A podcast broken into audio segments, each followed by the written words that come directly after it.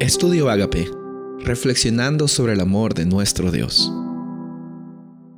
El título de hoy es Cuatro animales. Daniel capítulo 7, versículos 2 y 3. Daniel dijo, Miraba yo en mi visión de noche, y he aquí que los cuatro vientos del cielo combatían en el gran mar, y cuatro bestias grandes, diferentes la una de la otra, subían del mar. Hemos llegado ahora a la mitad del libro de Daniel, y muchos comentaristas reconocen de que este es el corazón del libro. Y en el centro del libro de Daniel, nosotros encontramos la realidad de que Dios conoce el futuro, Él está en el presente y Él estuvo en el pasado, de toda la historia de nuestra humanidad y también en la historia de nuestras vidas. A partir de este capítulo, nosotros ya no vamos a encontrar historias, narrativas, sino el lenguaje que se emplea, bueno, con excepción del capítulo 2, eh, el lenguaje que se emplea es un lenguaje profético, es un lenguaje apocalíptico. Hay que tomar mucho en cuenta los símbolos, qué es lo que nosotros podemos rescatar. Y al estudiar la Biblia también a veces parece una labor un poco eh, titánica, un poco que da miedo, pero la realidad es de que Dios también muchas veces nos da la oportunidad de juntamente con las profecías, también nos da la interpretación. Él nunca te va a dejar abandonado. Él siempre va a ofrecerte la forma de hacerte saber y conocer lo que tú necesitas saber para que tengamos una relación personal con nuestro Dios.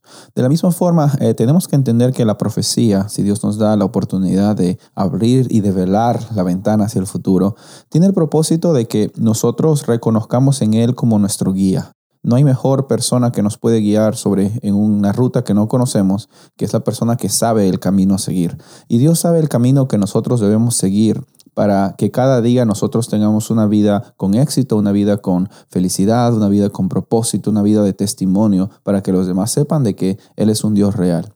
Daniel en esta oportunidad ve cuatro bestias, cuatro bestias que después en los versículos siguientes eh, el mismo Dios le revela de que representan reinos. Y es muy parecido a la sucesión de reinos, es más, es la misma sucesión de reinos de Daniel capítulo 2. Vemos primero que el león eh, era caracterizado por eh, la fuerza, y no solamente tenía la fuerza del león, sino tenía la velocidad de, del águila. Era prácticamente un animal muy fuerte, muy ágil, indestructible.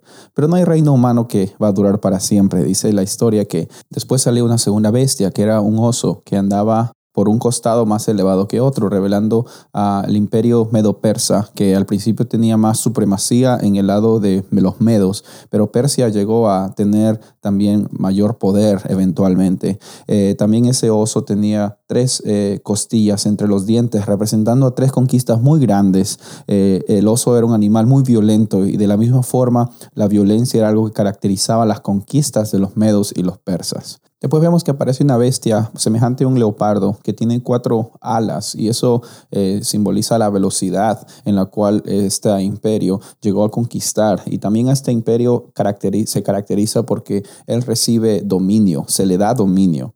Me gusta mucho esta frase, dice, se le da dominio, porque a veces nosotros contamos y damos por sentado que lo que recibimos es nuestro. Lo que recibimos y tenemos es porque Dios permite que nosotros lo tengamos. Ese leopardo simbolizaba a el imperio de Grecia, que llegó a conquistar bastantes territorios rápidamente, pero también llegó a su fin. Después vemos también eh, la bestia espantosa. No se parecía a ningún animal, entonces eh, aparentemente tenía una identidad propia. Esa bestia tenía dientes de hierro, eh, desmenuzaba, destruía. Y si seguimos la misma sucesión de reinos de Daniel 2, podemos identificar a la bestia espantosa como Roma, como el imperio romano. Vemos aquí de que esta sucesión de reinos llegó a cumplirse con exactitud. Y no hay que sorprendernos porque sabemos de que nuestro Dios sabe el futuro. Qué hermoso es saber de que podemos contar con Él. Y si Daniel nos muestra esto, y si, bien es cierto, Él se quedó espantado, nuestra reacción no debe ser eh, espantarnos, sino descansar en los brazos del Dios que sabe lo que es lo mejor para ti y para mí.